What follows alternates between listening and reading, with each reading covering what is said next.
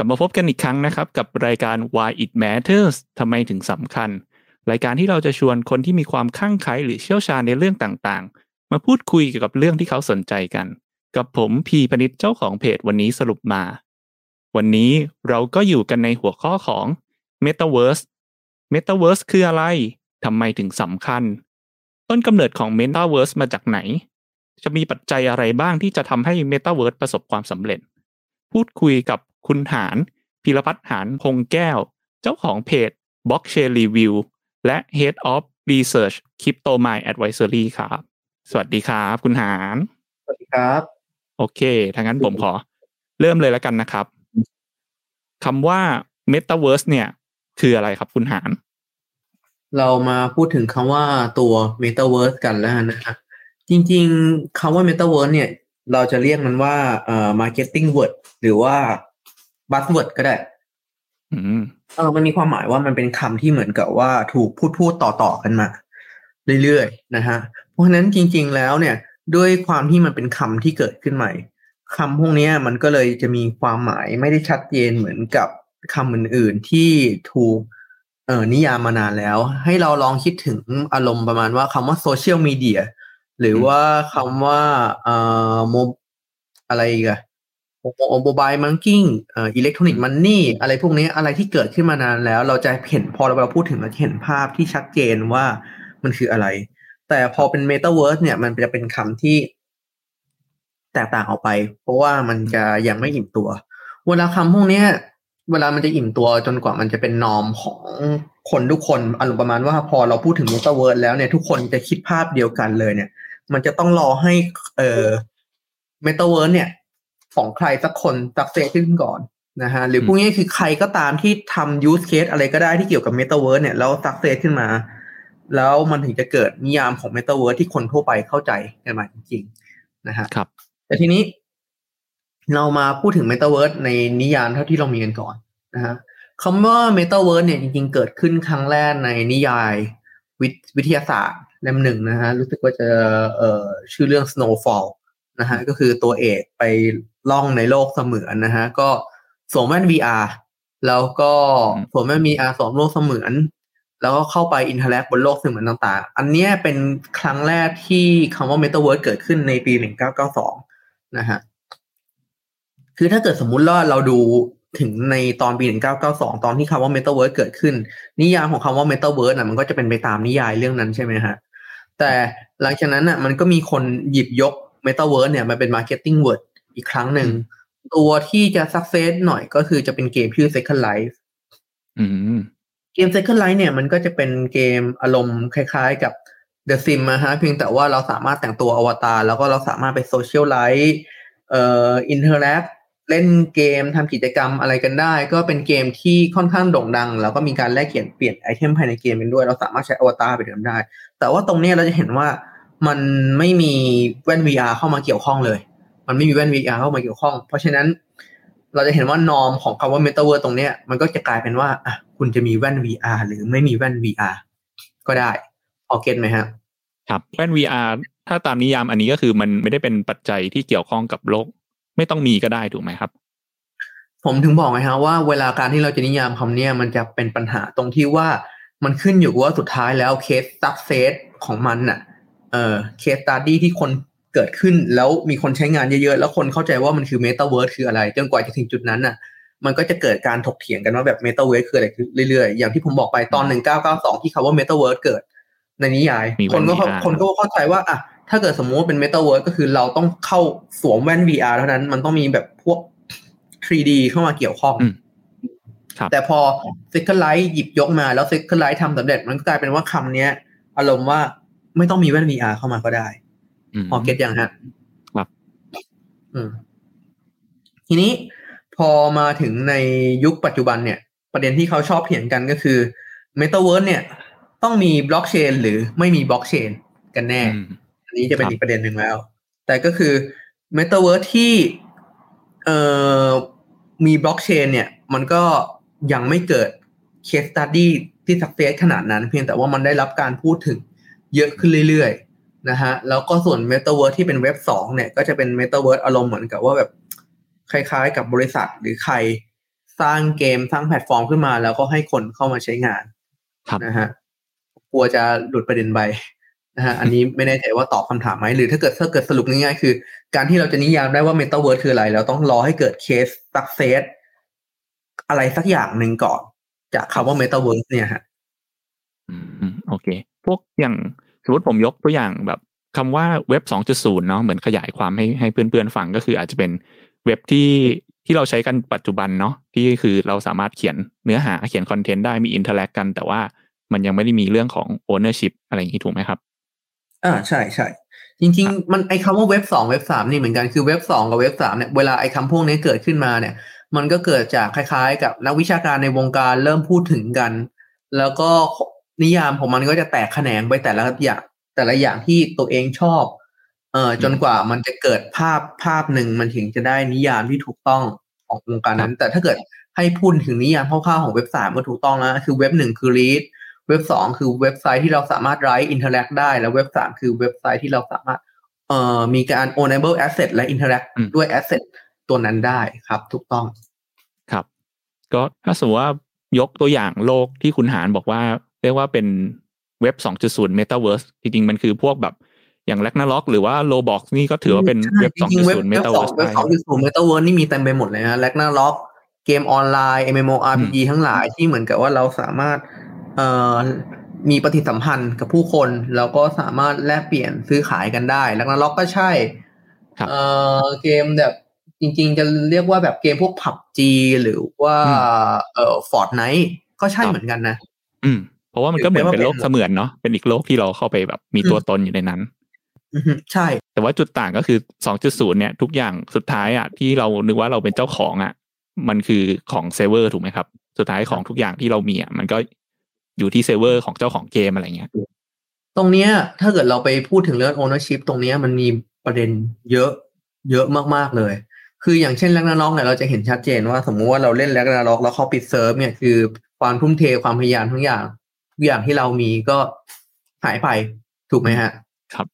เมื่อคือ Data มัน own ที่เจ้าของเซิร์ฟเวอร์ แต่ถ้าเกิดสมมุติว่าเป็นตัวเว็บ3.0เนี่ย ก็จะเป็นลักษณะที่เรา own Data ของเราเอง สมมุติเขาปิดเกมไปก็อาจจะมีคนสร้างเกมขึ้นใหม่แล้วเราก็สามารถเอา Data ตรงนี้ไปใช้ได้ ตรงเนี้ยไม่ได้เป็นแค่เอ่อปัญหาตรงนี้มันไม่ได้เป็นเป็นปัญหาแค่เรื่อง Ragnarok อย่างเดียวนะ ถ้าเกิดสมมติเราพูดภาพใหญ่ มากเพิ่มขึ้นอะ มันจะมีปัญหากับพวก creator ด้วย คือมันจะมีเกมบางเกมที่เขาอนุญาตให้ creator เนี่ยเข้าไปสร้างสรรค์ผลงาน ภายใต้แพลตฟอร์มเขาได้ หรือว่าถ้าเกิดเป็นภาษาที่คนเข้าใจก็คือเหมือนกับว่าภาษาแบบพวก modder เกม modder แหละที่เขาพยายามสร้าง skin เข้าไปในเกม หรือสร้างอะไรต่างๆ เข้าไปในเกมอะไรประมาณเนี้ยแต่ว่าพอเขาสร้างขึ้นไปแล้วอะจริง ๆเขาก็สร้างไปด้วยใจรักแหละ แต่สุดท้ายอะพอทำอย่างเงี้ยผลงานลิขสิทธิ์ทั้งหมดก็จะ ตกไปอยู่กับเจ้าของเกมเกมนั้นเพียงอย่างเดียวพอเก็ตไหมฮะ ครับ คล้ายๆกับเราพยายามสร้าง identity ownership identity อะไรสักอย่างหนึ่ง แต่พอมันอยู่ภายใต้เกมเกมนั้น มันก็กลายเป็นว่าลิขสิทธิ์ของเราเนี่ย มันก็ขึ้นอยู่ มันก็ที่เราทำมาทั้งหมดอะมันก็ไปอยู่บนเกมเกมนั้นหมดเลย เราไม่มีความเกี่ยวข้องใด ๆ แค่ทำเอาเท่ๆเฉยๆนะฮะ ครับโอ เคคราวนี้อยากอยากให้ขยายความเพิ่มเติมได้ไหมครับ อันนั้นอาจจะเป็นตัวอย่างของเว็บ 2.0 Metaverse เนาะแล้วที่คนพูดบ่อยๆเนี่ยว่าเว็บ 3.0 Metaverse เนี่ยหรือว่าเว็บ 3.0 เนี่ยที่เราสามารถเป็น ownership ได้เนี่ย คือมันมีความเป็น ownership ยังไงครับมันก็คือมันจะไปเชื่อมกับตัวบล็อกเชนนะฮะ จริง ๆ มันก็คือตัว NFT ตัวคริปโตเคอเรนซีอันหนึ่งเออต้องบอกก่อนว่า อันเนี้ยมันก็เป็นแนวคิดที่คนพูดพูดกันว่า อ่าถ้าเป็นเมตาเวิร์สที่แท้จริงเนี่ย ก็ควรจะเป็นเมตาเวิร์สของเว็บสามนะฮะอืมมันไม่เชิงคำว่าที่แท้จริงหรอก แต่ว่าเราต้องพูดถึงว่าเอ่อเมตาเวิร์สที่น่าจะมีประสิทธิภาพในอนาคตมากกว่าฮะคือก่อนอื่นเราต้องคิดภาพว่าถ้าเกิดเราอยู่ในโลกความเป็นจริง เราไม่เราไม่ต้องไปพูดถึงเมตาเวิร์สเลยนะเราพูดถึงโลกความเป็นจริงของเรา เราคิดว่าโลกความเป็นจริงแบบไหนที่ เหมือนกับว่ามันจะเติบโตได้มากกว่ากันระหว่างเอ่อโลกความเป็นจริงที่ เอ่อ asset ทั้งหมดที่เรามีอยู่เนี่ย belong to ใครสักคนหนึ่งคนคนหนึ่งสามารถสั่งเอ่อลิฟเงินของเราเมื่อไหร่ก็ได้ กับโลกที่เรามีเงินเป็นของตัวเอง อันนี้ไม่ต้องพูดถึงเมตาเวิร์สเลยนะอืมแล้วครับลองคิดว่าในโลกแบบนั้นน่ะเศรษฐกิจเนี่ยมันจะเติบโตขึ้นในโลกไหน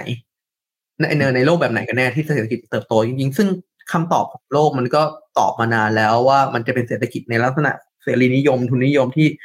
คนสามารถสร้างสิ่งต่างๆ แล้วก็เป็นเจ้าของสิ่งต่างๆ ได้อย่างอิสระ นั่นก็คือความเป็นจริงที่เกิดขึ้นกับโลกเมตาเวิร์สฮะเขาถึงพูดว่าเมตาเวิร์สเว็บสามควรจะเป็นเมตาเวิร์สที่แท้จริง เพราะว่ามันให้ ownership ตรงนี้ ซึ่งไอคุณสมบัติของการให้ ownership ตรงนี้มันก็คือพวกบล็อกเชน crypto asset ที่มันสามารถสร้าง identity ความเป็นเจ้าของของเราได้นั่นแหละฮะครับอืมซึ่งผมอยากถามเพิ่มต่อนิดนึงแล้ว ที่บอกว่า โอเค ownership ของเรามันไปอยู่บนบล็อกเชนแล้วมันมี NFT แล้วแล้วสุดท้ายจริงๆบล็อกเชนพวกเนี้ย ผมมองภาพกว้างว่ามันก็ไปอยู่บนใครที่เป็นเจ้าของอีกทีหรือเปล่าครับ หรือว่าจริงๆแล้วมันไม่ใช่อย่างนั้นอะไรเงี้ยอ่าอันนี้เป็นคำถามที่น่าสนใจมาก ผมชอบคำถามนี้อืมคุณคิดว่าทุกวันนี้ประเทศไทยมีความเป็นประชาธิปไตยแค่ไหนอืมคำถามแปลกๆไหมอืมครับ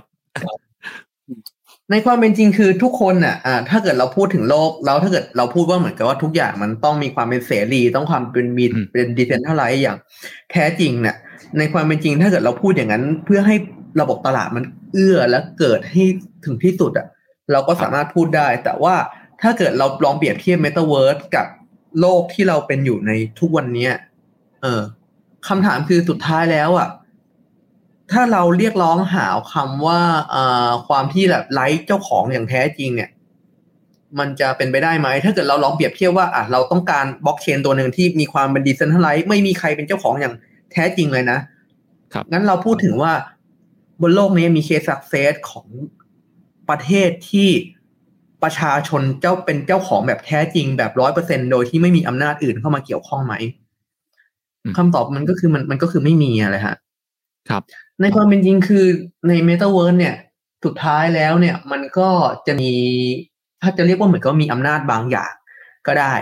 นะฮะผมคิดว่าสุดท้ายแล้วมันก็จะมีใครที่เหมือนก็มีอิทธิพลมากเป็นพิเศษ เพียงแต่ว่าความเท่าเทียมกันมันก็จะมีมากขึ้น เมื่อเทียบกับว่าถ้าเกิดคุณไม่ใช้บล็อกเชนเลยอืมอืมอืมพอเห็นภาพไหมฮะ ครับ โอเค ก็เรียกว่าจริงๆ ความดีเซน t ท a ไลซ์แบบร้อยเปอร์เซ็นมันอาจจะไม่ได้มีอยู่จริงหรือเปล่าครับ มันไม่ใช่ไม่ได้มีอยู่จริงครับผมว่ามองว่ามันไม่ได้จำเป็นสำหรับการเติบโตของ m e t a เวิร์มากขนาดนั้น ถ้าเกิดสมมติว่าเราเอาใช้คำว่าที่แท้จริงนะอ่าตัวอย่างเช่นถ้าเกิดเราพูดถึงความ decentralized ที่แท้จริงอะเราก็คงจะพูดถึงบิตคอยถูกไหมฮะอืมครับถูกต้องแต่ถ้าเกิดสมมุติเราพยายามหาแง่มุมที่แบบบิตคอยมีความเป็น de- มีความเป็น centralized หน่อย เราก็ยังพอหาได้ เช่น เราจะบอกว่า เอ่อ developer ที่พัฒนาบิตคอยหลักเนี่ย ก็เป็นคนที่ค่อนข้างมีอำนาจในการชี้นำระบบของบิตคอยอ่าเราก็จะพูดว่าตรงนี้มันก็มีอำนาจอยู่ในระดับหนึ่ง ถึงแม้ว่ามันก็จะไม่ถึงกับเผด็จการที่เขารวมอำนาจอย่างเด็ดขาดอืมพอเก็ตไหมฮะครับ มันจะเป็นลักษณะแบบนั้น อืม ซึ่งสุดท้ายเราก็ยังไม่รู้ด้วยใช่ไหมว่า แล้วจริง ๆ แล้วเราต้องการความแบบ ดีเซนทัลไลซ์ขนาดไหนอะไรใช่อันอันที่อันจะนี้เหมาะสำสอันมนี้สำคัญมาก เพราะว่าถ้าเกิดเราไปคิดถึงว่า Met- เราลองเมตาเวิร์เนี่ย จริง ๆ ถ้าเกิดเราให้เราคิดภาพเราคิดง่ายๆฮะเหมือนกับโลกจริงเลย เราคิดถึงโลกจริงเลยคำถามคือ โลกจริงอะ ถ้าเกิดเราพูดถึงโลกที่ดิจิทัลจริงๆอะคำถามคือโลกจริงเราก็ยังต้องมีกฎหมาย เราต้องมีความ centralized บางส่วนที่ต้องบังคับให้คนปฏิบัติตามถูกไหมฮะอืม ซึ่งคำถามว่าไอ้ตรงเนี้ยพอในโลกเมตาเวิร์เนี่ยมันควรจะเป็นระดับไหนที่พอดีมันก็ไม่มี case study ที่ชัดเจน ตัวอย่างเช่น เอ่อคำถามคือสมมติว่าเมตาเวิร์เนี่ย มันเป็นเมืองเมืองหนึ่งมันจะมีการบริหารจัดการเมืองยังไง ใครจะเป็นคนจัดการ คนทั่วไปจะสามารถเข้าไปมีสิทธิ์มีเสียงได้อย่างไร ซื้อถ้าเกิดสมมุติว่าเรามองแค่ว่าอะคนทั่วไปต้องซื้อเหรียญหรอถ้าเกิดสมมุติซื้อเหรียญก็คือมันก็เป็นโลกของคนที่ใครมีเงินมาก ก็เข้าไปโหวตเปลี่ยนแปลงได้สิ อะไรประมาณเนี้ยฮะ คือมันยังต้องตอบคำถามอีกหลายอย่างของจุดนี้ ครับอืมอืมอือฮึซึ่งด้วยนะ จุดปัจจุบันเนี่ย คุณหาญคิดว่าโลกของเมตาเวิร์สมันไปถึงขนาดไหนแล้วครับ จริง ๆ หมายถึงว่า ถ้าเกิดคือถ้าเกิดสมมุติเราพูดถึง Metaverse 2.0นะเราก็คงคิดภาพถึงพวกเกมสักเกมที่มีคนเล่นเยอะ ๆ อาจจะพูดเราอาจจะเห็นภาพถ้าเกิดเกมเยอะๆหน่อยเพราะถ้าผมจำไม่ผิดจะเป็น Fortnite อะไรพวกนี้นะฮะอืม Roblox อะไรพวกนั้น แต่ถ้าเกิดเป็น Metaverse 3.0เนี่ยเหมือนกับว่า มันยังเป็นแบบคล้าย ๆ กับอยู่ในขั้นเอ่อพัฒนาอยู่เลยนะฮะเพราะว่าเมตาเวิร์สสามจุดศูนย์ที่ใกล้เคียงที่สุดก็จะเป็นตัว Sandbox กับ Decentraland ซึ่งเอ่อ active user ก็ยังไม่ถึงหลักหมื่นต่อวัน นะฮะแล้วก็ยังเปิดแค่อยู่ในระดับอัลฟามันยังเล็กเล็กแบบเล็กมากๆเลยอะฮะครับ มันมันยังไม่เรียกได้ว่าเหมือนกับว่ามีสักเซสอะไรออกมา เรียกว่าอยู่ในขั้นของ experimental มากกว่าอืมนะฮะแล้วก็อย่างไอ้ที่ Facebook เขาประกาศออกมา ถ้าเกิดเราไปดูวิดีโอที่ Facebook พูดอะเขาไม่ได้พูดถึง Metaverse 3.0 เลยสักคำเลยนะ อืม ครับ เพียงแต่ว่าพอ Metaverse มันกลายเป็นบัสเวิร์ดกลายเป็นนอมเนี่ยเออคนก็พูดว่าอะถ้าเกิด Metaverse ที่ควรจะได้รับการยอมรับเป็นอนาคตอะมันก็ควรจะเป็น Metaverse 3.0ของเว็บ3.0แล้วคำนี้มันก็ได้รับความนิยมทำให้มันกลายเป็นบัสเวิร์ดต่อมาอืมเรื่อยครับๆครับอืมโอเคครับ จริงเนาะช่วงช่วงหลังๆนี้คำว่าเว็บสามจุดศูนย์นี้อยู่ดีๆ ได้ยินบ่อย มาก ๆ เลยช่วงนี้จริงๆเราจะบอกว่ามันเป็น marketing word แบบหนึ่งก็ได้ฮะจริงๆ DeFi มันก็เป็น marketing word แบบหนึ่งอืม Metaverse ก็เป็น marketing word แบบหนึ่งครับ โอเค ได้ครับ แล้วคุณหานคิดว่าทำไมมันถึงต้องมี Metaverse เกิดขึ้นมาด้วย โอเค ตอนนี้ Facebook แบบเฮ้ยเหมือนตื่นเต้นแล้วทำให้คนไฮป์เนาะประกาศว่าเอ้ยเปลี่ยนชื่อเป็น Meta แล้วก็ทุกคนก็เหมือนไฮป์แบบ Metaverse Metaverse อะไรเงี้ยผมลิงก์กลับไปถ้าแบบ ต่อกับเรื่องแบบพวก DeFi หรือว่าพวกคริปโตพวก NFT อย่างเงี้ย สิ่งพวกนี้มันเป็นสิ่งที่ทำให้เราก็เลยต้องมี Metaverse หรือเปล่าหรือว่า จริง ๆ แล้วคิดว่าทำไมแบบ Metaverse มันจะสำคัญกับเราในอนาคตด้วยอะไรเงี้ยครับคืองี้ฮะผมว่ามันเป็นการมันเป็นลำดับขั้นการพัฒนาของตลาดและสังคมผมคิดว่ามันคือลำดับขั้นนะ เพราะว่าก่อนอื่นเลยคือ พอเวลาเราเล่นอินเทอร์เน็ตใช่ไหมฮะ การเล่นอินเทอร์เน็ตคือเราสามารถทำ activity ทำอะไรบางอย่างเอ่อในโลกอินเทอร์เน็ต ในโลกดิจิตอลได้กับคนข้ามโลกได้ถูกต้องไหมฮะ เพียงแต่ว่า activity พวกนั้นน่ะมันก็จะถูกจำกัดอยู่ในระดับหนึ่งอย่างที่ผมบอกว่าเว็บสองจุดศูนย์ก็คือเราทำได้เขียนข้อความอะไรพวกนี้ใช่ไหมฮะการมีครับการเข้ามาของพวกคริปโตเคอเรนซีเนี่ยมันก็คือการพยายามที่เหมือนกับว่า จะยกระดับ activity บางอย่างที่อยู่ในโลกจริงอะเข้าไปโลกดิจิตอลมากขึ้น นั่นคือก็คือการ ownership การโอนเงินไปโอนเงินมา อันนี้คือก็คือลำดับถัดไปใช่ไหมฮะพอพอเป็นในลักษณะของ NFT กับ Metaverse เนี่ยก็คือมันจะยกระดับของ activity ที่อยู่ในโลกของความเป็นจริงเข้าไปโลกดิจิตอลเข้าไปอีก ตัวอย่างเช่น สิ่งหนึ่งที่ผมเห็นมึง แล้วคิดว่า NFT กับ Metaverse อะมันจะได้ประโยชน์อย่างมหาศาลมาก นั่นก็คือสิ่งที่เรียกว่า social status อืมคือตอนนี้เอ่อทางนั้นนะคือเคยเห็นพวก NFT ไหมฮะ NFT ที่คนน่ะเปลี่ยนเป็นรูปโปรไฟล์อืมครับเคยเห็นไหมฮะตัวโบการที่โบคอ็นมเนี่ยเปลี่ยนที่เบื่อเปลี่ยน NFT เป็นรูปโปรไฟล์อะจริง ๆ มันคือการบ่งบอกเอ่อความชื่นชอบ บอกเทสอืมบอกสถานะทางสังคมแบบหนึ่ง มันอืมคล้ายๆกับการที่เราไปเลือกซื้อกระเป๋าแบรนด์เนมสักกระเป๋าหนึ่งนะฮะจริง ๆ เวลาที่เราใช้ของแบรนด์เนมสักอันหนึ่งเนี่ย เราไม่ต้องการแค่ใช้แค่ฟังก์ชันแค่ของในนั้น แต่เราต้องการซื้อแบรนด์หรือซื้อ story ของมันด้วย เช่นคนที่ไปซื้อกระเป๋าชาแนลเขาไม่ได้ซื้อแค่กระเป๋า แต่เขาซื้อ story ของชาแนลและการที่เขายอมจ่ายเงินเพื่อซื้อ story ของชาแนลเนี่ยมันก็จะเป็นการเพิ่มความพอใจในตัวเขาแล้วเพิ่ม status ของเขาว่าเขาเนี่ย ชื่นชอบชาแนลแล้วมันทำให้เขามีตัวตนในสังคมในแบบที่เขาอยากเป็น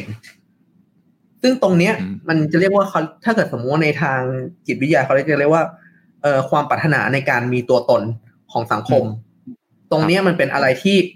มันอาจจะฟังดูเข้าใจยาก แต่ว่าทุกคนก็เคยมีทุกคนคนทุกคนอืมมนุษย์ทุกคนมีความต้องการที่จะเป็นที่ต้องการของสังคมครับต้องการแสดงออกต้องความ การแสดงออกความเป็นตัวตนนั้น ตรงนี้ NFT เนี่ยมันก็เลยเข้ามาเซิร์ฟตรงนี้ตรงที่ว่าเราสามารถเป็นเจ้าของงานศิลปะและแสดงเทสของเราแบบข้ามโลกได้ คือถ้าเกิดเป็นเมื่อก่อนก็คือเราเอารูปไว้ในห้องรูปของเราเนี่ย ถ้าเกิดสมมุติมันมันไม่ดังขนาดที่ว่าเราสามารถบอกได้ว่า รูปนี้เป็นของผมไปขึ้นข่าวหน้าหนึ่งอะเออเราก็ไม่สามารถแสดงออกให้คนทั่วโลกเห็นหรือว่า คนที่เราอยากให้เห็นแบบง่าย ๆ ได้ แต่ว่าไอ NFT เนี่ยมันสามารถทำได้ ว่าเราให้ค่ากับสิ่งสิ่งนี้จริง ๆ นะฮะอืมอันนั้นเป็น NFT แต่พอมันเป็น Metaverse เนี่ยสเกลเนี่ยมันจะใหญ่ขึ้นไประดับนั้น มันจะใหญ่ขึ้นไป เพราะว่าถ้าเกิดเราพูดถึง Activity ที่อยู่ในระดับ NFT เนี่ยคือเราเราเอารูปมาแปะมาโชว์อย่างเดียวใช่ไหมฮะแต่ถ้าเกิดสมมติเป็น Metaverse เราจะคิดภาพถึง activity ที่มันมากกว่านั้น activity บางอย่างที่เราทำแล้วเรารู้สึก พึงใจว่านี่คือสิ่งที่มีคุณค่าและสังคมให้ค่ากับจุดจุดนั้น ครับ อืม เพราะฉะนั้น Metaverse อะ ถ้าตอนนี้ Metaverse ที่ของเว็บสามที่ดัง ๆ มันจะมีแค่ Decentraland กับ Sandbox อืมอืมคำถามว่าทำไมตอนนี้มันถึงดังนะฮะเพราะว่ามันมีคนเข้าร่วมเยอะฮะ มันมีคนเข้าร่วมเยอะมากเลย คุณลองคิดภาพว่าถ้าเกิดไอสิ่งที่เรียกว่าโซเชียลเซตัสของเราเนี่ย มันจะเป็นมันจะมีพลังมาก มันจะเป็นสิ่งที่มีค่ามากเนี่ย มันก็ต้องเข้าไปอยู่ในกับเอ่อเมตาเวิร์ที่มีคนยอมรับมาก แล้วสองตัวนั้นเนี่ยเป็นตัวที่มีภาษีดีที่สุดในปัจจุบันนะฮะอืมครับโอเคเขาเรียกว่าเป็น net- network effect ใช่ไหมครับหมายถึงว่าใช่มันมันเป็นมันเป็นยิ่งมีคน network ef- fect อืมอืม คือคนถ้าเกิดสมมติคนรุ่นเก่าอาจจะไม่จะอาจจะไม่ค่อยเข้าใจว่าเหมือนกับว่าการมีตัวตนในโลกโซเชียลหรือสังคมมันจะเป็นยังไงบ้าง แต่ว่าถ้าเกิดสมมุติว่าเป็นคนยุคใหม่เนี่ยจะเข้าใจดีเลยนะฮะครับอ๋อแล้วก็คือถ้าเกิดเราพูดถึงอนาคตอะ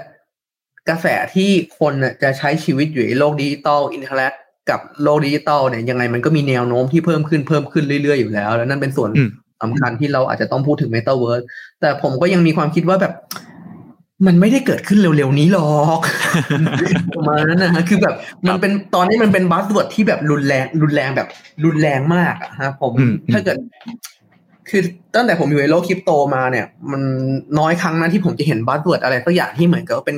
ส่งผลเป็นกระแสมากขนาดนี้ ครับนะฮะทั้งทั้งๆที่เหมือนกับว่าพอในความเป็นจริงเนี่ย มันยังไม่ไปถึง จุดนั้นเลย แต่เราก็ต้องยอมรับว่ากระแสเนี่ยมีผลมากๆนะฮะอืม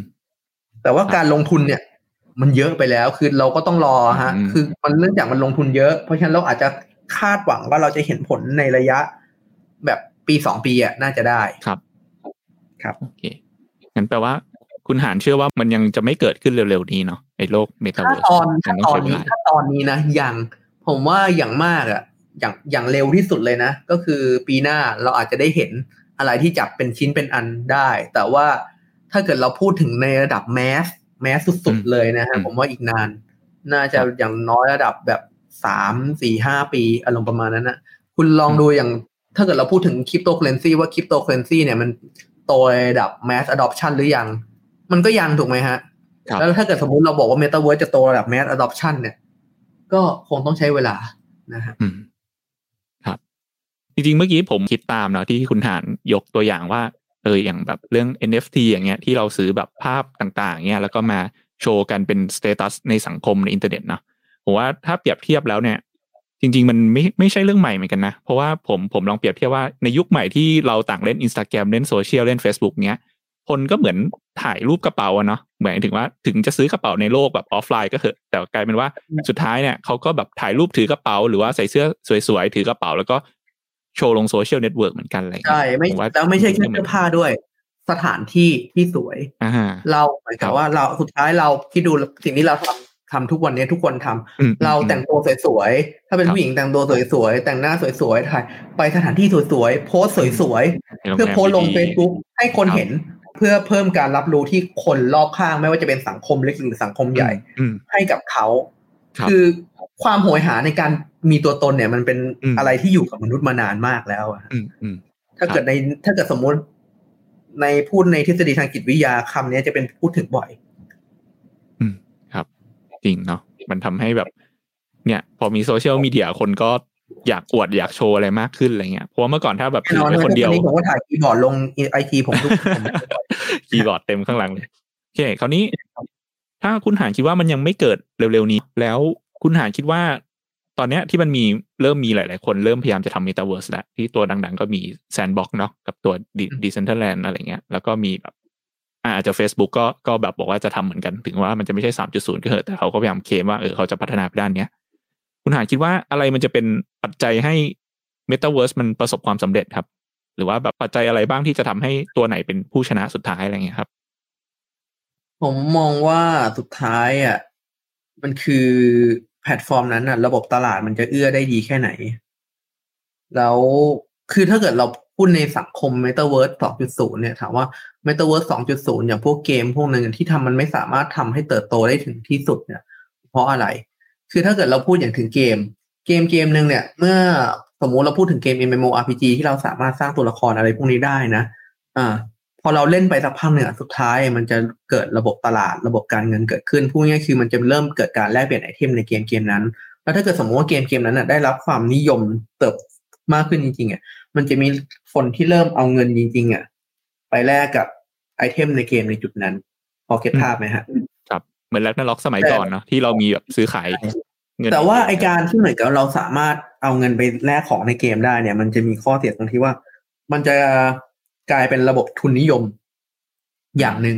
แบบชัดเจนเลย คือมันก็จะมีคนกลุ่มหนึ่งสร้างออกมาเป็นธุรกิจเพื่อไปปั่น หาของหา item ในเกมหาทุกอย่างเค้นทุกอย่างในเกมออกมาได้ เพื่อมาแปลงเป็นแอสเซทให้กับคนในเกมถูกไหมฮะให้คนคนที่อยากเล่นเกม และคนเล่นเกมก็เล่นเพื่อสิ่งนั้น ก็กลายเป็นว่าคนเนี่ยสามารถจ่ายเงินพูดง่ายคือ pay to win ให้กับเกมเกมนั้นได้ อ่า ทีนี้พอเป็นสังคมที่เหมือนกับว่ามันเป็น pay to win แล้วเนี่ย มันก็จะทำให้เหมือนกับว่ามันเกิดความแตกต่างระหว่างคนที่มีเงินกับไม่มีเงินเพิ่มขึ้นนะฮะตรงนี้คือการบริหารมีแล้วรวมถึงเอ่อการปรับเปลี่ยนอะไรบางอย่างที่ส่งผลกับเศรษฐกิจของระบบระบบนั้นด้วยเช่นเหมือนกับแอดมินอาจจะเสกของเพิ่มหรืออาจจะปรับอัตรา rate ดอก อะไรสักอย่างที่ทำให้สุดท้ายระบบตลาดมันไม่ได้แบบ มีประสิทธิภาพ ซึ่งนี่จริง ๆ มันเป็นความท้าทายของเมตาเวิร์สหรือจริง ๆ พูดถึงเกมทุกอันเลยก็ได้นะฮะแต่ถ้าเกิดสมมุติว่าเมตาเวิร์สนั้นมันไม่ใช่เป็นลักษณะเกมอะก็คือให้คิดถึงโลกความเป็นจริงนะฮะ คิดถึงโลกความจริงว่าถ้าเกิดสมมุติโลกความเป็นจริงอยู่ๆเรามีประเทศประเทศหนึ่งเกิดขึ้นมาเนี่ย ประเทศประเทศนั้นเนี่ย มันจะเติบโตได้ด้วยอะไรบ้าง เพราะเขาก็เท่ากับว่าประเทศนั้นก็ต้องมีนโยบายทางเศรษฐกิจอะไรสักอย่างหนึ่งที่เอื้อ ต่อการเจริญเติบโตของคนที่เข้าไปในแรกๆ ครับครับ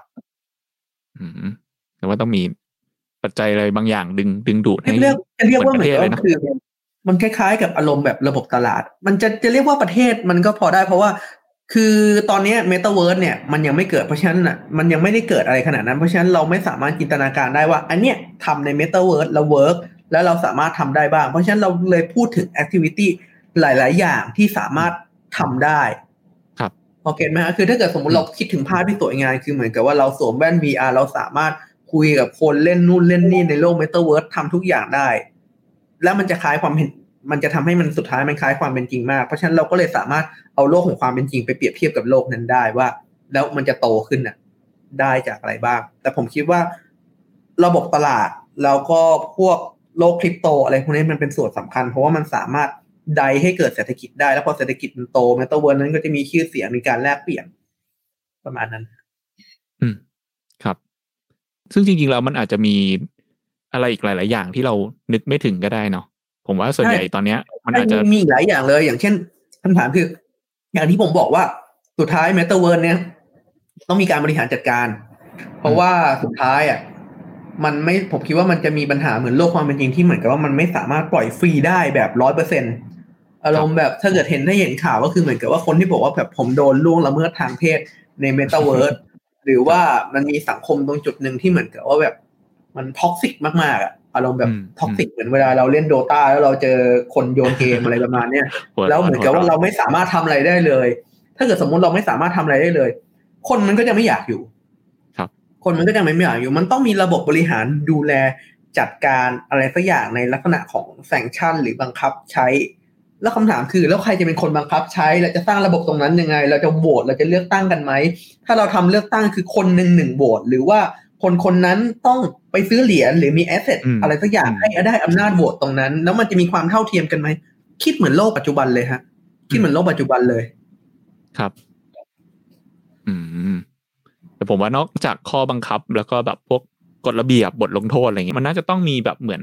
ผลประโยชน์อะหรือว่า benefit บางอย่างที่มันแบบ ดีกว่าโลกความเป็นจริงด้วยเนาะเพราะว่าผมรู้สึกว่า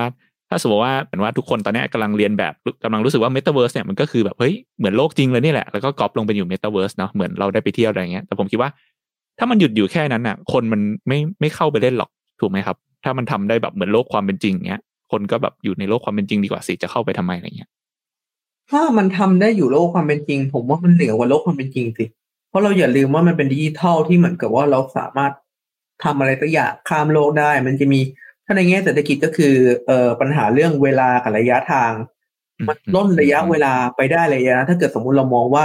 คือถ้าเกิดเราพูดถึงว่าเมตาเวิร์สเนี่ยเหมือนโลกความเป็นจริงนี่ก็โอ้โหนี่คือแบบสุดสุดสุดยอดเลยนะสุดสุดยอดเลยนะคือแบบเราสามารถทำได้ขนาดนั้น แต่ว่าในขั้นต้นนะผมว่าคือเมตาเวิร์สเนี่ยมันจะไม่มีทางให้ experience ที่กับว่าแบบเหมือนกับความเป็นจริงได้หรอก ถ้าเกิดเราพูดถึงเมตาเวิร์สที่ เหมือนความเป็นจริงได้เลยแบบเราอาจจะพูดถึงแบบอีกสักแบบห้าสิบปีหรือเปล่า อันนี้ผมไม่แน่ใจนะเพราะถ้าเกิดเราพูดถึงเหมือนความเป็นจริงเลยเนี่ย อะเราจับของเทคโนโลยีใช้จับของไอ้คำมันจะต้องประกอบด้วยหลายอย่าง ถ้าเกิดพอดีเหมือนกับผมทำรีเสิร์ชกับทีม มันจะประกอบหลายอย่าง มันจะประกอบทั้ง VR AR แล้วก็มันจะเหมือนกับพวก hand gesture อะไรสักอย่างที่ทำให้เหมือนกับเราสามารถสัมผัสและรู้สึกได้ หรือถ้าเกิด แล้วถ้าเกิดสมมติว่ามันถ้าเกิดเราไม่ได้มองแค่มือเรามองไปถึงทั้งตัวเลย แล้วก็ต้องคิดถึงพวกเกม Ready Player One ที่มันใส่ชุดทั้งตัว แล้วมันสามารถสัมผัสพบความเจ็บปวดอะไรสักอย่างได้เหมือนเลยนะอืม ต้องมีรูปรสกลิ่นเสียงเนาะภาษาทำปัดทั้งห้าต้องครบอีกนานกว่าจะไปถึงจุดนั้น ตอนนี้ตอนนี้เรากำลังพูดถึงแบบ ถ้าเกิดพูดง่ายคือตอนนี้เราพูดถึงจินตนาการแบบโคตรจินตนาการเลย อ่าอ่าครับ แล้วก็ภาพ ที่ออกมาส่วนใหญ่ทั้งหมดเนาะอย่างที่แบบ Facebook โฆษณา มันก็เป็นเหมือนใช่ครับจริงๆ มันคือภาพม็อกอัพทั้งหมดอะเนาะแล้วจริงๆ ภาพพวกนั้นมันมีมาตั้งนานแล้วด้วยถ้าเกิดเราเราพูดถึง Metaverse แม้นะคำถามคือ แล้วเราอะเออมีคนอีกคนที่มีอำนาจในการจับจ่ายใช้สอยที่เราจะมีแบบคอมพิวเตอร์ หรืออุปกรณ์ที่สามารถเข้าสู่โลก Metaverse ได้ ถ้าเกิดเรามองขั้นพื้นฐานคือคอมพิวเตอร์ขั้นพื้นฐานคือเราต้องเข้าสู่ Metaverse ได้ทุกแต่ทุกวันนี้เราเปิด Decentraland Decentraland ตอนนี้ อยู่ในรถแมพนะบ้าบอกว่าจะทำไคลแอนบนเว็บ เราก็ยังต้องเปิด Decentraland ผ่านตัวเว็บแอปอยู่เลย แล้วไอ้ Decentraland ผ่านเว็บแอปเนี่ยถ้าเกิดคอมใครไม่แรงจริงก็คือโคตรกระตุกเลยนะ อืม ครับ อืม เห็นภาพครับพอเวลาที่ผมบอกว่ามันไม่เกิดขึ้นในเร็วๆนี้มันมันมีหลายระดับของมัน คือถ้าเกิดสมมุติเราพูดถึงตัว mass adoption จริงๆอะมันไม่เกิดขึ้นเร็วๆนี้หรอก เพียงแต่ว่าถ้าเกิดเราพูดถึงว่ามันการคือการเกิดของมันในระดับหนึ่งอะ มันก็อาจจะเป็นเร็วๆนี้ได้เป็นอาจในปีสองปีนี้ได้ ถ้าเกิดเราอืมให้เห็นตัวอย่างอะตลาด NFT เนี่ยมันเป็นอะไรที่เห็นชัดเจนที่สุดว่าตลาด NFT มันอยู่บนอีเทเรียมใช่ไหมอีเทเรียมเนี่ยค่าแก๊สครั้งหนึ่งประมาณแบบยี่สิบสามสิบดอลแต่ว่าวอลลุ่มของตัว OpenSea ที่ซื้อขาย NFT เนี่ย เดือนละแบบเป็นเดือนอย่างเดือนมกราเนี่ยต้องสี่พันล้านอืมมันเป็นตลาดของ High Net Worth ไปแล้วมันเป็นตลาดของคนที่มีเงินเข้าไปเล่น แล้วก็เกิดสังคมขึ้นบนนั้น แล้วมันเติบโต ได้จริง ๆ แล้วเราอย่าลืมว่าถ้าเกิดสมมติใครทำการตลาดพวกสินค้าอะไรพวกนี้จะรู้เลยว่าเขาต้องการคนที่มีกำลังซื้อสูงเสมอ เพราะว่าแบบคนที่มีกำลังซื้อสูงสิบเปอร์เซ็นอาจจะควบคุมรายจ่ายแปดสิบเปอร์เซ็นของบริษัทอืมก็เป็นไปได้ โอเคไหมคครัรับบมันเป็นกลุ่มลูกค้าที่เขาต้องการ ถ้าเกิดเราพูดถึงในระยะสั้นที่เหมือนกับว่าแบบเมตาเวิร์สในระดับแบบตลาดคนที่มีอุปกรณ์ฮาร์ดแวร์พร้อมเข้าถึงคนที่อินเข้าถึงผมคิดว่าในปีสองปีก็น่าจะเกิดแล้ว อืมครับ ครับ โอเค ได้ครับ แล้วคุณหานมีข้อแนะนำไหมครับสำหรับคนทั่วไปอย่างเงี้ยถ้าสมมติว่าเราอยากติดตามเรื่อง Metaverse อย่างเงี้ย ตอนนี้เราควรจะตื่นเต้นกับมันขนาดไหน หรือว่ามันอีกนานนี่แหละ แล้วก็มันมันมีโอกาสอะไรที่เราพอจะแบบ ติดตามตอนนี้ได้ที่คิดว่าแบบไม่ควรพลาดหรืออะไรเงี้ยครับ คือถ้าเกิดคือผมคือถ้าเกิดพูดอย่างนี้ผมก็จะไปคิดถึงแง่การลงทุนนะคือถ้าเกิดพูดอย่างนี้ เพราะว่ามันถ้าเกิดสมมติเป็นแง่การลงทุนแล้ว อะไรที่เป็นกระแสเนี่ย มันมันน่าลงทุนกว่าที่เป็นสิ่งที่มันไม่ถูกพูดถึง อืมถ้าเกิดเราพูดถึงเหมือนกับว่าเทคโนโลยีที่เหมือนกับว่ายังไม่เกิดขึ้นเลยนะและยังไม่เกิดขึ้นอย่างแบบอย่างแม้การทดลองลองอะ การที่เราสนใจเทคโนโลยีที่มีคนพูดถึงเยอะ ในแง่การลงทุนมันดีกว่า ที่จะไปสนใจเทคโนโลยีอะไรบางอย่างที่ยังไม่มีคนพูดถึงเลย แล้วยังไม่ success เหมือนกันคล้ายๆกับเทคโนโลยีสองตัวที่ไม่ success เหมือนกันแต่อันหนึ่งเป็นกระแสมีคนพูดถึงเยอะ มันก็น่าสนใจมากกว่าที่เราจะทำอะไรสักอย่างหนึ่งถ้าเกิดผมอืมพูดถ้าเกิดให้ผมพูดง่ายๆนะว่าทุกวันนี้ใครประกาศเข้า Metaverse ก็ขึ้นข่าวหน้าหนึ่งกันเต็มไปหมดอืมแล้วก็เป็นอืมบทเอา marketing หรือคุณลองคิดดูถ้าเกิด มีใครสักคนหนึ่งบริษัทไหน สร้างเมืองสักเมืองสวยๆ บนแซนบ็อกหรือ Metaverse ขึ้นมา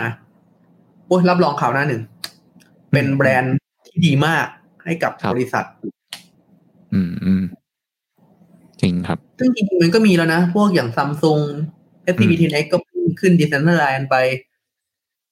อืมเต็มไปหมดเลย ก็ก็แนะนำให้ติดตามไปเนาะหมายถึงว่าถ้าเป็นด้านการลงทุน มันก็จะมีโอกาสอะไรอยู่อะไรอย่างนี้แต่ถ้าถ้าเป็นคนแบบที่อยู่ในธุรกิจอะไรอย่างเงี้ยครับ หรือว่าคนที่แบบมีเป็นเจ้าของแบรนด์หรือว่าเจ้าของอะไรอย่างเงี้ย เห็นหลาย ๆ เจ้าตอนนี้ก็แบบออกมาประกาศจะทำ NFT กันแล้วจะนู่นนี่นั่นอะไรอย่างเงี้ยจริงๆจริงๆถ้าเกิดสมมุติในแง่ NFT ก็ก็ดีแล้วครับดีแล้ว ถ้าเกิดในแง่ NFT ที่เหมือนกับว่ากระโดดเข้า Metaverse นิดสักนิดสักหน่อย ก็เป็นอะไรที่ไม่เลวสำหรับธุรกิจที่จะจะลองกระโดดเข้ามาบ้าง เพราะว่า มันสามารถสร้างการรับรู้ในระดับกว้างอย่างที่แบบมันไม่เคยสามารถทำได้มาก่อน จริง ๆ ผมคิดว่า NFT เป็นเทรนด์ในปีนี้แน่นอนนะฮะคืออมปีนี้รับรองเราจะเห็นแบบบริษัทระดับโลกอีกเยอะที่กระโดดเข้าโลก NFT ครับ มันเพิ่งเริ่มต้นใช่ไหมครับอืมโอเค แล้วสุดท้ายคุณหาญคิดว่า Metaverse เนี่ย มันจะมีตัวเดียวที่ประสบความสำเร็จไหม หรือว่ามีหลายตัวครับ อืมตอบยากนะผมผมว่าจะหมายถึงว่าแบบเออมันจะเป็นโลกโลกเดียวไหมหรือว่าจริงๆมีหลายตัว มันเหมือนคล้ายๆกับเราจะมีเมตาเวิร์สเดียวไหมหรือว่าเรามีจะมีเมตาเวิร์สหลายตัว ผมก็ไม่แน่ใจเหมือนกันนะเพราะว่าถ้าเกิดเราคิดถึงภาพในสังคมระดับประเทศเราเราก็โลกเรามันก็มีประเทศหลายประเทศถูกไหมฮะแต่สุดท้ายแล้วแพลตฟอร์มที่เหมือนกับว่าเรา take time ในโลกอินเทอร์เน็ตเนี่ย มันก็มีจำนวนแบบหยิบมือหนึ่งอะสุดท้ายแล้วผมว่ามันจะอยู่ที่ระดับตัวเลขหลักสิบ ที่เราจะเห็นอืมเมตาเวิร์สที่ success นะ แต่อันนั้นก็ตอบยากเหมือนกัน เพราะว่าในระดับสังคมเราอะเราก็มีสังคมหลายสังคมหลายระดับที่เหมือนกับว่าเราต้องการรับรู้ เราอาจจะมีเมตาเวิร์สหลายตัวเยอะๆก็ได้ว่าเหมือนกับว่าเราอยากไปอยู่ในโลกนี้ที่เหมือนกับว่าความพึงใจของสังคมที่เป็นอยู่อารมณ์เหมือนกับ คนเรามันก็มีหลายสังคมอะฮะ มันก็มีความเป็นไปได้ว่าเหมือนกับว่ามันอาจจะมีเมตาเวิร์สหลายตัว เพราะว่าคนพอใจที่จะอยู่ในเมตาเวิร์สตัวไหนมากที่สุด ครับ แล้วแล้วคิดว่าแต่ละตัวมันจะเชื่อมกันไหมครับ ถ้าถ้าถามคุณหาญอะไรเงี้ยถ้าเกิดเราพูดง่ายๆคือถ้าเกิดเรามองในแง่ว่ามันเป็นบล็อกเชนมันควรจะเชื่อมกันด้วย Data ของบล็อกเชนได้ครับ แต่ขึ้นอยู่ก็มันก็ขึ้นอยู่ว่าเมตาเวิร์สนั้นจะรองรับ Data ในบล็อกเชนนั้นด้วยหรือเปล่า อืมโอเค สุดท้ายแล้วมันมีความเสี่ยงอะไรที่เราควรจะระวังไหมครับ เกี่ยวกับเรื่อง Metaverse อะไรอย่างเงี้ยเกิดในแง่การลงทุนก็พูดง่ายๆก็คือ มันก็เป็นของใหม่ที่เรายังไม่รู้ว่าเหมือนกับว่ามันจะสักเซสแค่ไหนในระยะเวลาสั้นก็ต้องรอจับตากันต่อไปใช่ไหมครับว่า ตัวไหนจะประสบๆคก็วามสำเร็จแล้วอะก็ไรอย่างงี้อย่าเพิ่งรีบแบบเหมือนกับ คือผมจะเห็นเมตาคนบางคนที่เหมือนกับว่าทำเมตาเวิร์สขึ้นมา แล้วก็เปิดขาย land เปิดที่ดินอะไรพวกนี้ใช่ไหมฮะ บางอย่างบางคนพูดตรงๆอะบางคนมันก็จะถึงระดับแบบหลอกลวงกันเลยด้วยซ้ำก็ขอให้คิดเอาไว้นะฮะ ว่า ในโลกเมตาเวิร์สเนี่ย จริง ๆ แล้วอะถ้าถ้าเกิดสมมติว่าเมตาเวิร์สอะมันก็เหมือนกับมีมันมีสามารถมีเมตาเวิร์สที่ดี หรือเมตาเวิร์สที่ไม่ดีก็ได้คือถ้าเกิดสมมติเมตาเวิร์สที่ดีเนี่ยเขาก็จะพยายามทำให้ ecosystem เขาเติบโตขึ้น แล้วก็หวังผลระยะยาวแต่ถ้าเกิด เราพูดถึงเมตาเวิร์สขนาดเล็ก ๆ มันก็มีความเป็นไปได้ว่าคนเขาจะสร้างเมตาเวิร์สมาขายที่ดินขึ้นมา แล้วพอขายที่ดินเยอะเขาปั๊มที่ดินขึ้นมาอีก คำถามคือแล้วสุดท้ายอำนาจการตัดสินใจของการการเปลี่ยนแปลงนั้นเมตาเวิร์สนั้นแล้วนั้นมันอยู่กับใครอืมจริง ๆ การซื้อที่ดินในเมตาเวิร์สบางที่ที่เหมือนกับว่าเอ่อการตัดสินใจอยู่ที่รวมศูนย์ คุณก็ต้องเชื่อใจระบบรวมศูนย์นั้น ว่าเหมือนกับใครเป็นเจ้าของอารมณ์ประมาณนั้นนะฮะครับถ้าเกิดสมมุติเราจะซื้อที่ดินในโลกเมตาเวิร์สก่อนอื่นคือไอ้ที่ดินพวกนี้มันไม่ใช่คริปโตเคอเรนซีคิดถึงคริปคิดถึงที่ดินในโลกความเป็นจริงฮะ ที่ดินมันมีมูลค่าก็จริง แต่คำถามคือเราจะสามารถหาคนซื้อขายได้หรือเปล่า หรือพูดง่ายคือสภาพคล่องอะเป็นสิ่งที่สำคัญ การที่เหมือนกับเราจะลงทุนซื้อที่ดินในเมตาเวิร์สสักที่หนึ่งอะแล้วถ้าเกิดอย่างน้อยเราต้องคิดว่าแบบไอ้เมตาเวิร์สนั้นอะมันจะต้องมีคนชอบ มันจะต้องมีสภาพคล่องในการซื้อขาย เพราะฉะนั้นอะการมุ่งเป้าไปที่เมตาเวิร์สที่เหมือนกับว่ามีคนใช้เยอะหรือได้รับการยอมรับมากๆอะจะค่อนข้างปลอดภัยกว่า แต่ถ้าเกิดสมมติคุณอยากเสี่ยงไป เมตาเวิร์สที่เหมือนกับว่าแบบมีคนยอมรับน้อยยังไม่มีใครรู้จัก มันก็จะได้ข้อดีตรงที่ว่าถ้าเกิดคุณมองว่าในอนาคตมันจะเติบโต คุณก็จะฟิปราคาได้ นั่นคือส่วนนั้น แล้วก็ถ้าเกิดให้ safe กว่านั้นก็คือ คุณต้องลองมองว่าที่ดินแปลงไหนอะที่เขาจะสร้างเมืองสวยๆเออพอ get ไหมฮะ คุณลองคิดภาพเหมือนสยามอะสยามอะมันหรือว่าแบบที่ดินที่ไหนก็ได้ สมมุติมันเคยจะมีเคยว่าแบบที่ไหนที่มีสตาร์บัคคือที่ที่เจริญแล้ว อารมณ์ไหมฮะ คือถ้าเกิดสมมติสตาร์บัคไปอยู่ที่ไหนที่ดินแถวนั้นก็จะเริ่มเติบโตขึ้นแล้วก็จะเริ่มราคาสูงขึ้นใช่ไหมก็เพราะฉะนั้นก็เลยลองพยายามเล็งที่ดินที่เหมือนกับว่า มันมีโอกาสที่เหมือนกับว่ามันจะถูกมีเมืองมาสร้างในอนาคตแล้วกันนะฮะ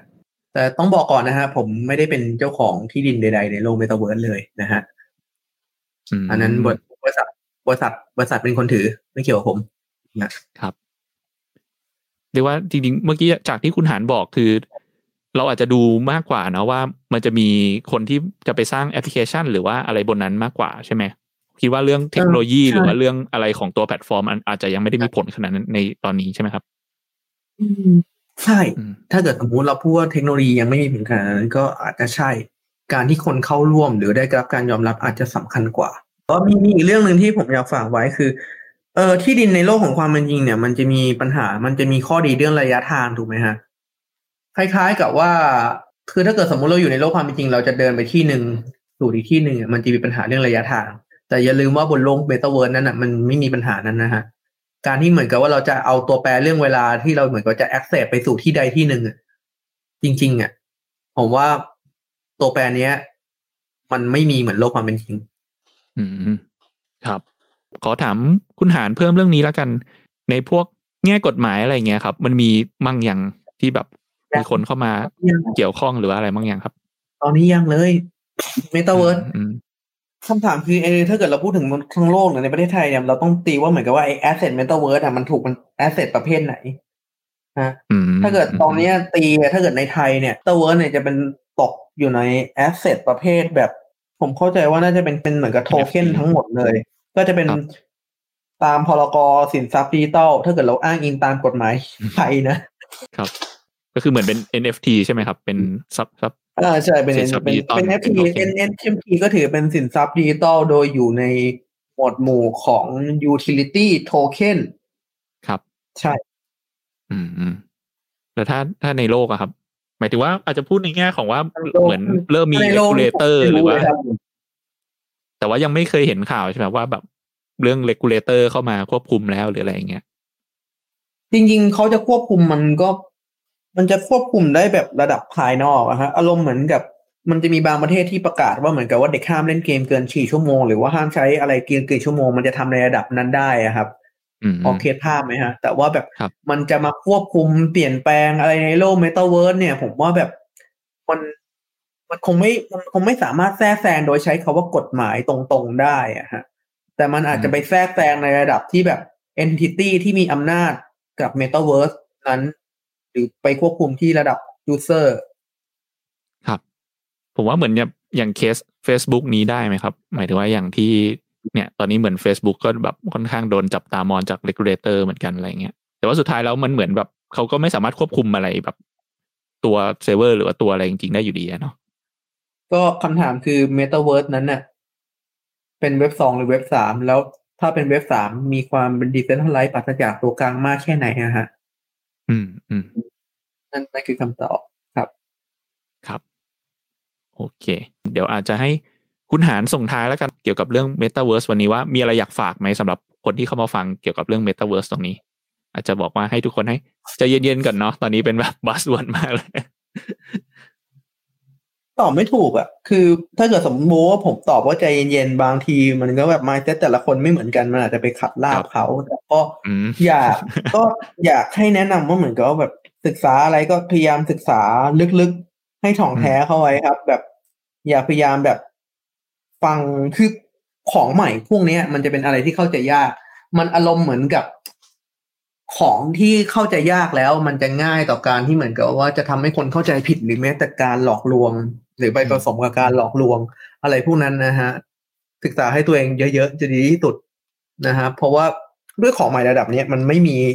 มันไม่มีนอมชัดเจนที่ตายตัว ครับ ก็ศึกษาเยอะๆไว้ก่อนเนาะตอนนี้อย่าเพิ่งรีบร้อนลงทุนหรือว่าลงทุนอะไรก็ค่อยก็ดูดีกันดีๆนะครับเดี๋ยวผมแถมนิดนึงแล้วกันเดี๋ยวคนจะหาว่าผมไม่ไม่ขายของเดี๋ยวบริษัทจะว่านะครับว่าที่อ่าบริษัทผมครับ Merkle Capital มีกองทุนเมตาเวิร์สนะครับอ่าแค่นั้นแหละครับไม่ใช่ไม่ไม่ใช่เซลล์ไม่อยากขายมาก แต่ถ้าเกิดไม่พูดเลยเดี๋ยวบอกคนนี้บริษัทว่าอ๋อโอเคครับ ก็เป็นอีกทางเรื่องหนึ่งเนาะตอนนี้คุณหาญก็ไปช่วยตัว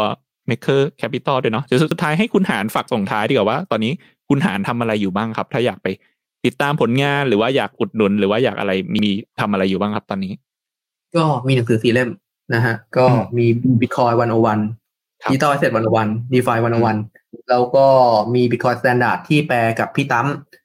ส่วน Face Standard นั้นพี่ตั้มน่าจะเหมาไปทำคนเดียวแล้วนะฮะ เว็บก็จะมีเพจก็มี Blockchain Review เอ่อแล้วเว็บไซต์มีมี pod จริงๆ ผมมีพอร์ตแคสด้วยนะ แต่ผมไม่ได้โปรโมทเยอะก็มี Block Review podcast แล้วก็งานหลักที่ทำอยู่ก็ตอนนี้ก็พยายามทำเป็น research house ให้กับบริษัท Cryptomind ก็จะเป็น Cryptomind Research ก็เดี๋ยวจะ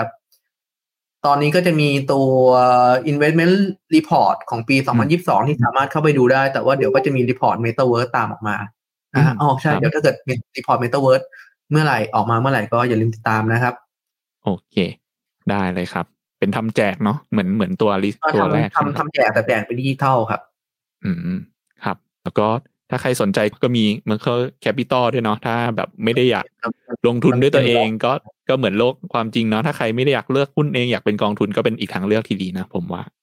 ขอใช้คำว่ากลยุทธ์ครับเดี๋ยวกลตว่ากลตบอกให้ใช้คำว่ากลยุทธ์ห้ามใช้คำว่ากองทุน โอเคได้ครับ เป็นกลยุทธ์เนาะ ไม่ได้เป็นการแนะนำการลงทุนนะครับ โอเค ได้ก็วันนี้ขอบคุณคุณหานมากๆนะครับ แล้วก็ขอบคุณทุกคนที่เข้ามาฟังกันนะครับ ก็ถ้าใครชื่นชอบรายการ Why It Matters นะครับ เราก็จะจัดสดๆ แบบนี้ทุกวันพฤหัสสามทุ่มนะครับ ก็สามารถกด follow ผม หรือว่ากด subscribe บน YouTube ไว้ได้นะครับ แล้วก็บทความที่พูดคุยกันมา วันนี้ทั้งหมดเดี๋ยวจะมีสรุปลงเพจ วันนี้สรุปมาด้วยนะครับ ก็ไปติดตามกันได้นะครับ โอเคสำหรับวันนี้ก็ ขอบคุณทุกคนมากๆนะครับ ที่เข้ามาฟังกันแล้วก็ขอบคุณคุณหานมากนะครับ ครับครับสวัสดีครับ